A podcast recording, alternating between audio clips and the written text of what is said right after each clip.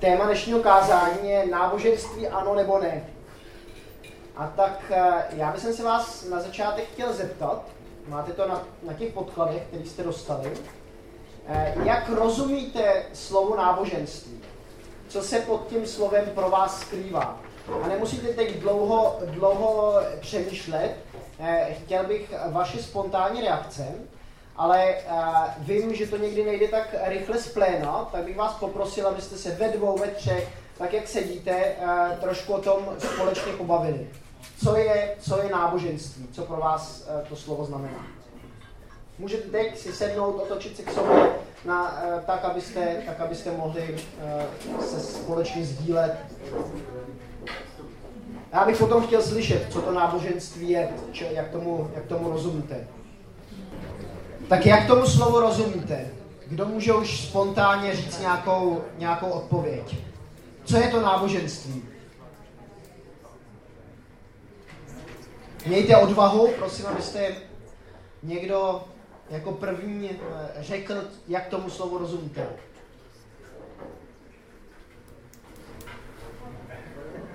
Vlastně já bych řekl, že v českém smyslu slova náboženství je ukryto všechno náboženství, nejenom křesťanství. Ano, dobře. Takže to se už dá velmi dobře potom rozvádět, že? Čili když tady je otázka ano nebo ne, tak už můžeme vykládat, které náboženství. Je? Dobře, díky, díky za, za odpověď. Je to jedna z myšlenek, ke kterým potom budu uh, v kázání směřovat. Ale možná, že jsou ještě nějaké další postřihy o tom, jak tomu slovu rozumíte, co pro vás co pro vás třeba znamená. Když ho slyšíte, co? Ano? Víra v Boha? Ano? Někdo další? Možná nějaký souhrn lidských odpovědí na otázky okolo života? Souhrn lidských odpovědí na uh, zajímavé. Uh,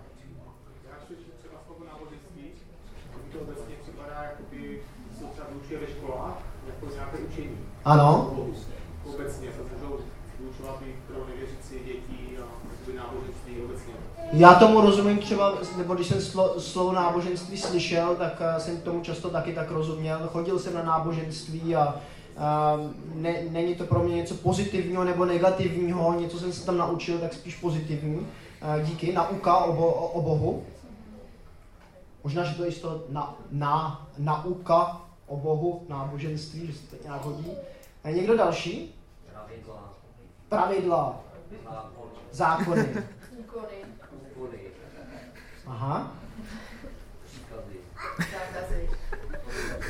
Jak vidím, na, našla se tady určitá skupinka, která myslí, myslí podobným způsobem. Um, když se podíváme na různé citáty o tom, uh, co je to náboženství, tak znáte určitě ten jeden takový velmi znám od Karla Marxe. Co, co řekl, uh, že je náboženství? Je to trošku vytržen z, uh, z kontextu, ale uh, co, co řekl Marx k náboženství? Opium. Opium pro uh, opium lidstva, řekl. Co řekl, co řekl Tomáš Garik Masaryk o náboženství? Znáte nějaký citát od Masaryka? Masaryk říká takovou hezkou větu, náboženství je život pod zorným úhlem věčnosti. Hezká věta. Karel Barth, jeden německý teolog a um, teologo, někteří další teologové, tak uh, tvrdí, že křesťanství vlastně žádné náboženství není. Ale naopak, že je to kritika všech ostatních náboženství. V křesťanství totiž nejde o nábožné chování, ale o důvěru a víru v Pána Boha.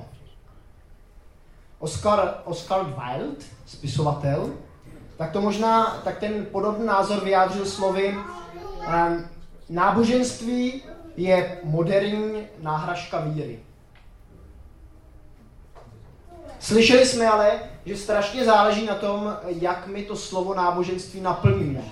Někdo pod náboženství eh, rozum eh, nauku o Bohu, někdo jiný eh, rozum náboženství dokonce následování, následování Boha. A tak je těžké říct um, náboženství ano nebo ne. Karel Havlíček Borovský tak náboženství řekl taky jeden zajímavý citát a ten se mě, ten se mě velice líbí. Uznáváme jen dvojí náboženství, totiž to pravé a nepravé. Pravdivé a falešné. Pravým náboženstvím jmenujeme to, kterému ten, kdo je veřejně před světem vyznává, také skutečně ve svém srdci tajně věří. Nepravé náboženství, čili falešné, je každé, které se jen před světem ukazuje, v srdci však nevěří. Jsou v náboženství věci, které jsou předmětem jen vnitřního srdečného tušení člověka, jsou zase jiné, které sahají hluboce do občanského veřejného života a mají velký vliv na praktický život. Myslím si, že v Bibli nejde až tak o to zodpovědět otázku, jestli náboženství ano nebo ne. Ona víra v, každém, v každé kultuře, v každé skupině lidí nabývá určitou formu. Jsem tady přines jednu takovou formu. Máte rádi bábovku? Při těch formách musíme dávat jedně pozor, aby nezůstaly prázdné.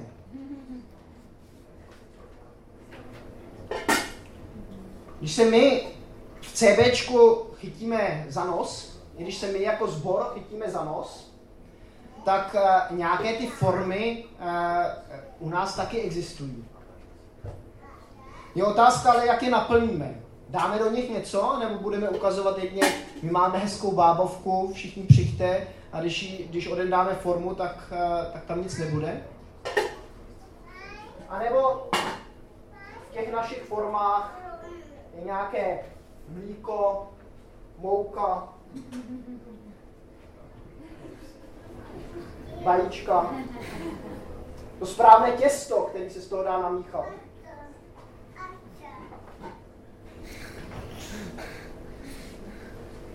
Jak to vypadá v našem konkrétním osobním životě? V naší víře? Je to jenom takový plášť, chodění v neděli, v neděli do sboru, naplňování nějakých náboženských forem, anebo se pod, tím, pod tou formou něco, něco skrývá. Nějaký ten vonavý koláč, vonavá, vonavá bábovka. Tak je otázka pro nás, pro všechny. Pro nás jako jednotlivce a pro nás jako, jako zbor, jako celek. A možná si musíme uvědomit, když se, když eh, se zamýšlíme o formách, že existují různé. Jsou bábovky středně velké, bábovky menší.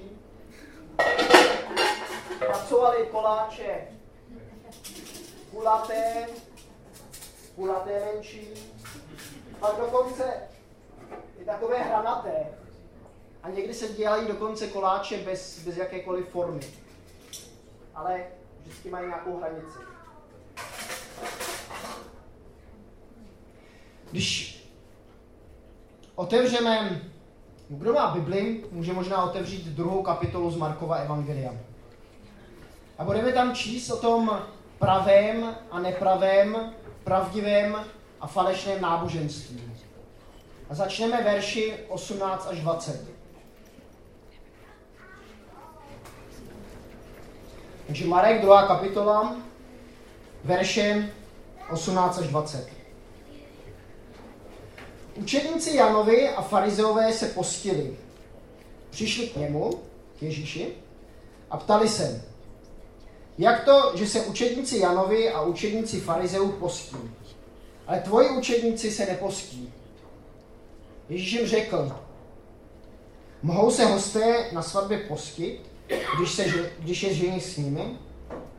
Pokud mají ženicha mezi sebou, nemohou se postit. Přijdou však dny, kdy od nich bude ženich vzat, potom v ten den se budou postit. Na začátku máme faktickou informaci. Učedníci Janovo a farizeové se postili. Co tato věta chce vyjádřit? Asi pravděpodobně to, že nastal čas židovského půstu a v kalendáři nastal nějaký den XY a lidé, lidé se prostě postili. Je logické, že Janovo učeníci i farizeové se postí. Vyhledají hladové, hladově, vyhledají Ježíše a pravděpodobně se někde eh, doslechli nebo viděli, že učedníci Ježíšovo během toho půstu eh, normálně jedí a eh, pijí. A tak se ho ptají, proč se my postíme a tvoji učedníci půst nedrží? Jak to? Myslím, že je dobré přemýšlet o tom, co se za tou otázkou skrývá. Mně napadlo několik věcí a chtěl bych těm učedníkům nebo těm farizeům být teď ze začátku nejdřív hodný. Protože nás nejdřív možná napadají takové jakoby eh, věci, jako že jsou ukřivdění, že závidí, ale možná, že tomu je jinak. Možná, že prostě nerozumí. Že jsou bezradní. Jak může tak moudrý učitel povolit, že jeho učedníci eh, se nepostí? Když všichni ostatní rabíni říkají, že teď nastala ta, nastala ta doba. Jak to, že Ježíš eh, říká něco jiného, nebo povoluje něco jiného? Jestliže má takovou autoritu od Boha, jako se zjevilo při jeho křtu, když zazněl ten hlas z nebe, že je to boží syn, oni to sice neslyšeli, ale viděli, že se tam něco děje. Není nakonec to, co ty učeníci Ježíše dělají dobré a to, co děláme my, že se postíme, není na tom něco špatného? Neporozumění, bezradnost v té otázce. Měli bychom možná jako křesťané dávat pozor, aby když za náma přijdou lidé, kteří mají nějakou otázku, aby jsme ji rychle nesmetli ze stolu. Někdy máme možná ty tendence, eh, že už máme nějakou připravenou odpověď a tu odpověď dáme a dál už nechceme diskutovat. A přitom, kolik lidí uvěřilo i díky tomu, že se jim někdo věnoval, že měl trpělivost pro to, aby kladli svoje, svoje otázky, svoje pochyby, to co, eh, to, co je zaměstnávalo, to, co nechápali. Pán Ježíš tady nám jde příkladem. Ve své odpovědi tak eh, ty učedníky eh, farizeů a učedníky Janovo nějak neodsuzuje. On, on jim dává odpověď. A než se k té odpovědi dostaneme, tak se možná můžeme zaměřit i na to, co v tom, aspoň já, a nevím, jak, nevím jak vy, možná byste slyšeli toto uh, v té, za tou otázkou. Já jsem za ní slyšel nejdřív takovou závist, nebo takovou ukřivděnost. Jak to, že, že my něco děláme a vy to nemusíte. Znáte to možná od malých dětí. Já si vzpomínám, když eh, jsem byl malý, tak jsme se s eh, mojí mladší sestrou někdy dohadovali a buď to já, nebo, nebo ona, často to byla většinou ona, protože jsem byl starší, tak, eh, tak říkala, jak to, že to ten brácha může a já ještě nemůžu. Jak to, že on může, může zůstat vzhůru a já musím jít spát. Jak to, že on někam může jít a já ještě, já ještě nemůžu. Proč já musím něco dodržovat a, a on, on to dodržovat nemusí. Taková závist. Já bych chtěl, já bych chtěla taky. A možná, že něco takového zažíváme i my jako křesťané, že si někdy říkáme, jak to, že tady eh, v lavici můj bratr nebo moje sestra má takovou svobodu dělat, eh, dělat tu a nebo onu věc a já tu svobodu nemám.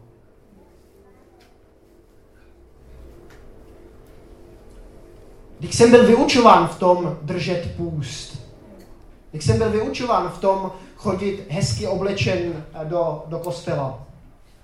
Jak jsem byl vyučován v tom uh, sedět, sedět v lavici, uh, nebo, si, nebo si stoupnout, ale nezvedat ruce při chvalách.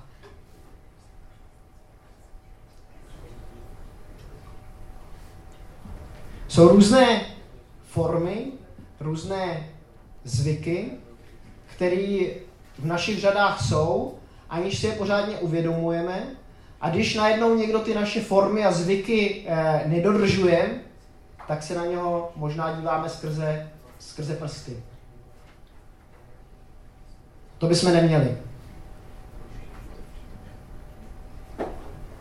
Podívejme se ještě jednou na tu odpověď Pána Ježíše. Co on jim říká na tu otázku? Říká, mohou se hosté na svatbě postit, když je ženich s nimi? Samozřejmě, že nemůžou. Když je, když je ženich s nimi, tak se radují, tak jí, tak slaví, tak tancují. Tak říká, eh, moji učedníci nemají zapotřebí se teď postit, protože já jsem mezi nimi. Já jsem tady, já jsem tady s nimi přítomný. Ale jednou nastane čas, kdy s nimi nebudu a kdy mě budou hledat. A jestli si vzpomenete na skutky apoštolské, jak ty začínají, tak eh, v té první kapitole tak čteme o tom, eh, že učedníci byli pospolu a modlili se a, a, a postili se. myslím, že tam je i půst. Se musíte, musíte přesvědčit. A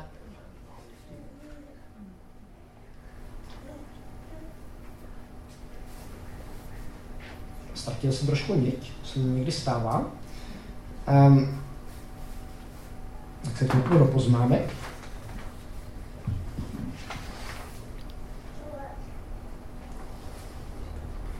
Jak to vypadá v našich životech?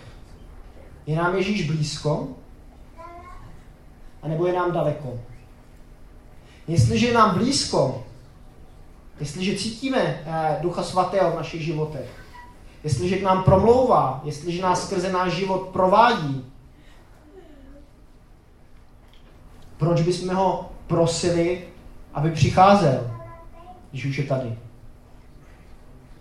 Ale někdy možná zažíváte ve vašem životě takový, takový pocit, že vám je Pán Bůh vzdálený. Jste bezradní. Nevíte, jak eh, něco ve vašem životě zodpovědět. Máme jako lidé různé formy, jak to řešíme. Někdy prostě používáme jen ten náš lidský rozum a říkáme, dobře, ono, to, eh, ono si to nějak vyřeší a, a zapomeneme hledat v té dané situaci Pána Boha.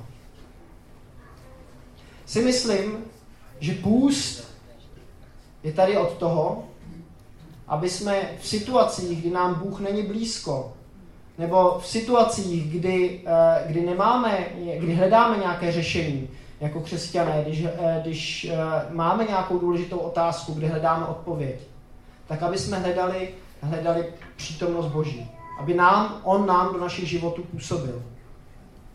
Půst jako takový není něco samoučelného. Není to tady proto, aby jsme uh, ostatním ukazovali, jak jsme, jaký jsme to skvělí křesťané, jaký, jak trpíme pro Pána Boha, nebo eh, jak, jak, jakou máme prostě nějakou zbožnou nálepku. Půst je tady od toho, aby jsme Pána Boha znovu vpouštili do našich životů, aby jsme se ptali na řešení uh, otázek, které sami nevyřešíme. A ty farizeové a učeníci Janovo, ty to takhle nechápali. Ten půst drželi, protože byl předepsaný a protože se to od nich očekávalo. Tak možná i my máme někdy takové formy v našich životech, které prostě děláme jenom proto, že je někdo očekává. Mě jako kazateli nebo vedoucí mládeže, tak se to už taky stalo. Když jsem se modlil jenom kvůli tomu, že to ode mě někdo očekával. Stalo se mi, že v té mojí modlitbě nebyla opravdová víra. A možná, že to znáte taky. Že si někdy společně s někým sednete do kroužku a máte se modlit a pak teda nějakou tu modlitbu řeknete, ale vlastně za těma slovy, které vyjadřujete, není opravdu to vaše, to vaše srdce. A tak jako kdyby nás toto slovo vybízelo, aby jsme takovéto fo- falešné formy z našich životů odstranili. Aby to, co říkáme, opravdu odpovídalo tomu, co cítíme. Aby to, co říkáme, taky odpovídalo tomu, co děláme, jak, jak žijeme.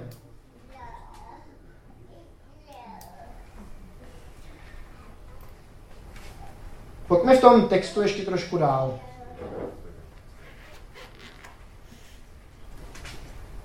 Dvacet jedna až dvacet dva. Někdo nepřešívá záplatu z nespra- neseprané látky na starý šat. Jinak se ten přišitý kus vytrhne, nové od starého a díra bude ještě větší. A nikdo nedává mladé víno do starých měchů. Jinak víno roztrhne měchy a víno i měchy přijdou na zmar. Nové víno do, do nových měchů. Mně se to vždycky zdálo tak strašně nepochopitelné, proč pán Ježíš tady najednou mění, uh, mění tak jakoby z toho, že mluví o hostině a o tom, že se tam jakoby ty svadebčaní s ním radují, najednou začne mluvit o tom měchu s tím vínem, proč, proč takovýhle obraz. Někteří tak to vykládají tím způsobem, uh, že když zakládáme třeba, nebo když máme stanici ve Frenštátě, tak přece nemůžeme míchat uh, staré s novým. Nemůžeme tam poslat uh, bandu uh, lidí tady z našeho sboru, protože by prostě se s těma lidma, s těma starýma v tom Frenštátu nerozumělo.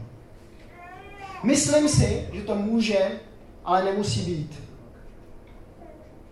Jsou určité generace, generační spory, kde je lepší možná za, založit něco jako klik kostel, a stávat se pomalu, pomalu takovým jakoby sborem uh, od dola nahoru. Oni ty lidi jednou taky ze stárnou, budou mít děti uh, a možná, jestli ten sbor bude dál pokračovat, tak tam jednou budou mít eh, i opravdový, opravdový stařešiny. Nám tady ve sboru taky chybí. Ještě do, toho, do té doby, kdy tady budeme mít babičky s dědečkama o, o, na, na vozíčku, tak, nám tady, tak, tak to tady nemáme nejstarší člen našeho sboru, tak uh, začal Ed um, Schurman tak začal chodit do Fritku a změnil členství do Fritku, protože tady už um, ne, nemohl dojíždět a říkal mě taky, uh, že prostě tady nemá nikoho ve své generaci, že mu tady ty lidi chybí. A myslím si, proto, aby jsme oslovili tady ty lidi v panelácích a okolo, nám, uh, okolo nás, tak nám určitá věková skupina uh, možná v našem sboru chybí protože si ty lidi s námi třeba nemají tolik co říct. Ale myslím si, že ten, ty verše tady, co jsem četl, tak pojednávají hlavně o tom učení. Nepojednávají tak o té formě, jako spíš o evangeliu jako takové.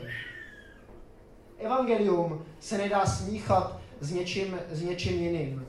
Nehodí se do nějakého starého, starého našeho smýšlení, ale potřebuje, aby jsme se stali novými lidmi, kteří přijímají, kteří přijímají tu boží zprávu jiným, jiným způsobem, než člověk, který prostě se snaží všechno tak nějak uh, namíchat dohromady, zaplátovat to, zalátovat to.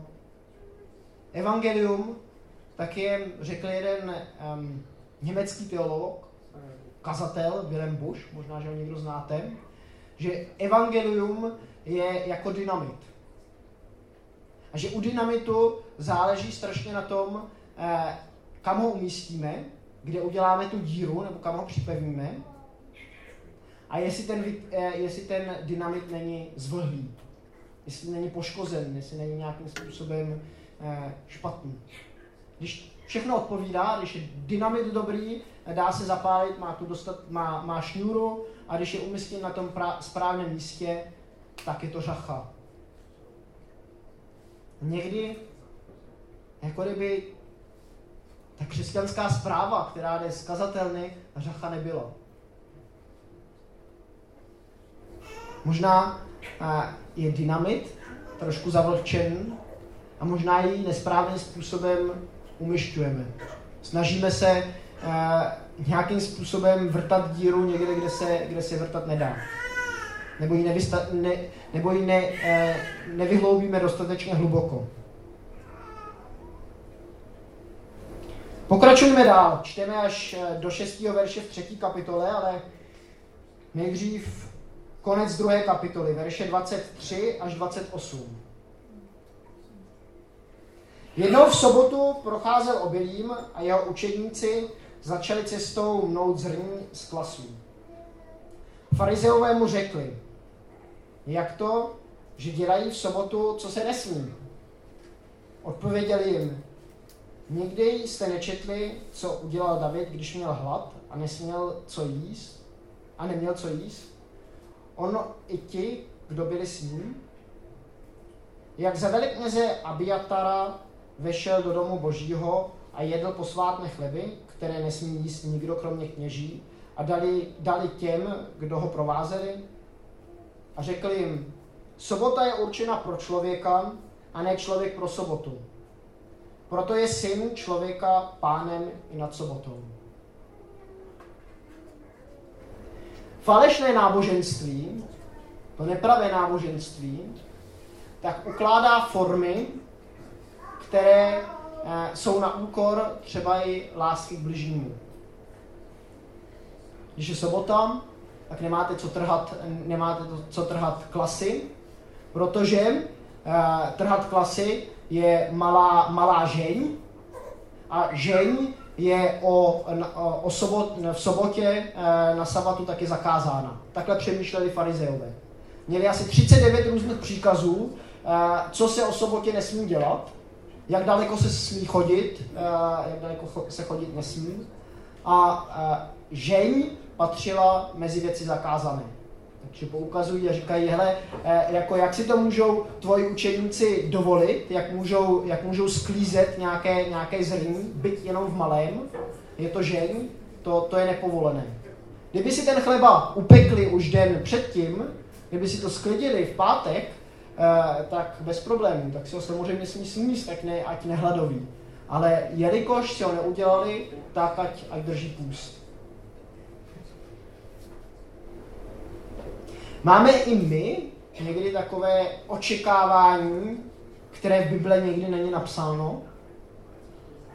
Očekávání od, uh, od lidí okolo nás, anebo dokonce očekávání od nás samotných.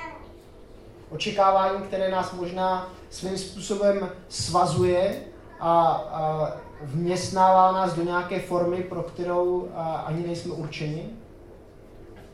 To je otázka, kterou si můžete vzít eh, domů a diskutovat o ní třeba na skupince.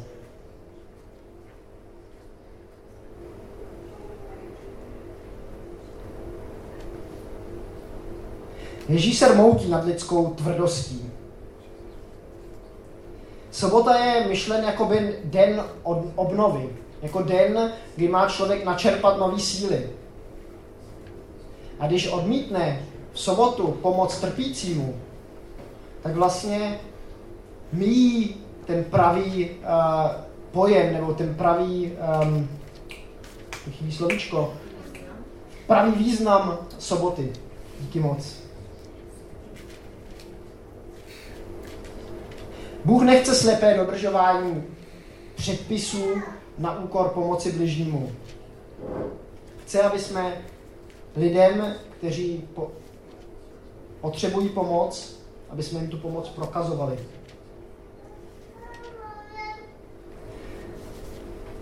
V těch podkladech, který máte na židli nebo v ruce, tak je otázka, vybavuješ si situaci ve tvém životě, kdy bylo tvé srdce zatvrdlé?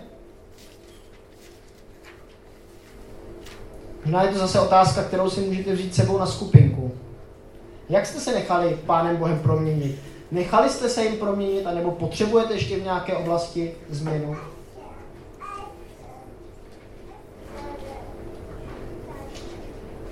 Čteme dál poslední šest veršů. Vešel opět do synagogy, zase se mluví o Ježíši, a byl tam člověk s odumřelou rukou. Číhali na něj, uzdravili ho v sobotu, aby jej obžalovali. On řekl tomu člověku s odumřelou rukou, vstaň a pojď do prostřed. Pak se jich zeptal, je dovoleno v sobotu jednat dobře či zle, život zachránit či utratit? Ale oni mlčeli. To se po nich, tu se po nich rozhlédl s hněvem, zarmoucem tvrdosti jejich srdce a řekl tomu člověku, zvedni ruku. Zvedli a jeho ruka byla zase zdravá. Když farizeové vyšli, hned se proti němu z Herodán, Herodiány umluvili, že ho zahubí. Ježíš se moutí nad lidskou tvrdostí. Takové jakoby opakování i uh, toho, uh, co jsme si předtím říkali uh, o tom, že máme pomáhat svým bližním. A mě tady v těch šesti verších zaujala jedna věta. Tato, a to ta poslední. Když farizeové vyšli, hned se proti němu z Herodiány umluvili, že ho zahubí. Farizeové byli takový morální konformisté. Dobří lidé jsou přijati, špatní jsou zavrženi a my jsme samozřejmě ti dobří. Herodiáni, jak jsem to vyslovil konečně správně, byli následovníci krále Herodese. A Herodes byl žid, ale reprezentoval římské, římské právo v tom, v tom Izraeli.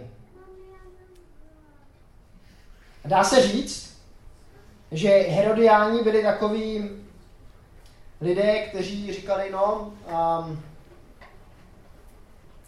pokrokoví lidé jsou mnohem lepší než ti, kteří si říkají, že jsou lepší než ti druzí. Slyšíte v tom něco? Pokrokoví lidé jsou lepší než lidé, kteří si myslí, že jsou lepší než ti druzí? Někdy si možná říkáme, my jsme lepší než ti druzí, protože jsme se zbavili nějaké zastaralé formy. Protože naše bohoslužby jsou moderní, nemáme žádné liturgické čtení, nehrajeme na varhany, jsme lepší než ti druzí, jsme trošku pokrokovější. A přitom a říkali jsme, formy můžou být různé. A někoho oslavuje víc to, že se scházíme výdelně na normálních židlích. A někdo možná potřebuje k tomu, aby se Pánu Bohu přiblížil a nesmíme se tomu určité sakrální prostředí. A cítí v tom kostele přítomnost Pána Boha daleko víc a hlouběji, než v nějaké jídelně.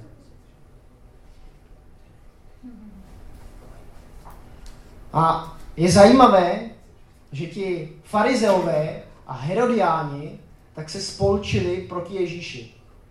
Že ti, kteří byli uh, vlastně nepřátelé, uh, tak najednou uh, jdou proti tomu, který přináší tu třasklavou zvěst, který přináší evangelium. Protože v evangelium nejde o to, aby jsme říkali, že jsme lepší než druzí, a nejde ani o to, aby jsme ukazovali, jak jsme, jaké jsme pokrokové mysli, jak jsme pokrokoví, ale aby jsme pokorně řekli, že na to nemáme a přesto věděli o tom, že k nám přichází pomoc. Že Pán Bůh v Pánu Ježíši si nás tak zamiloval, že, že nás přijímá. Že nás přijímá, říká se to často, takový, jací jsme, to je úžasná zpráva. ale chce taky, aby jsme takový nezůstali. Chce nás měnit, chce měnit naše myšlenky, chce měnit naše charaktery. A je otázka, jestli my, my mu k tomu dáme prostor. A nebo jestli se v nějaké té formě snažíme žít a přežít a nakonec zůstáváme třeba prázdní. Přeju nám všem, aby naše forma našeho sboru, našich životů nezůstávala prázdná, ale aby jsme se nechávali naplňovat Duchem Svatým a nechali se, nechali se jim vést a možná dokonce nechat vykynout dál a výš, než je, než je tady ta forma té bavlky. Amen.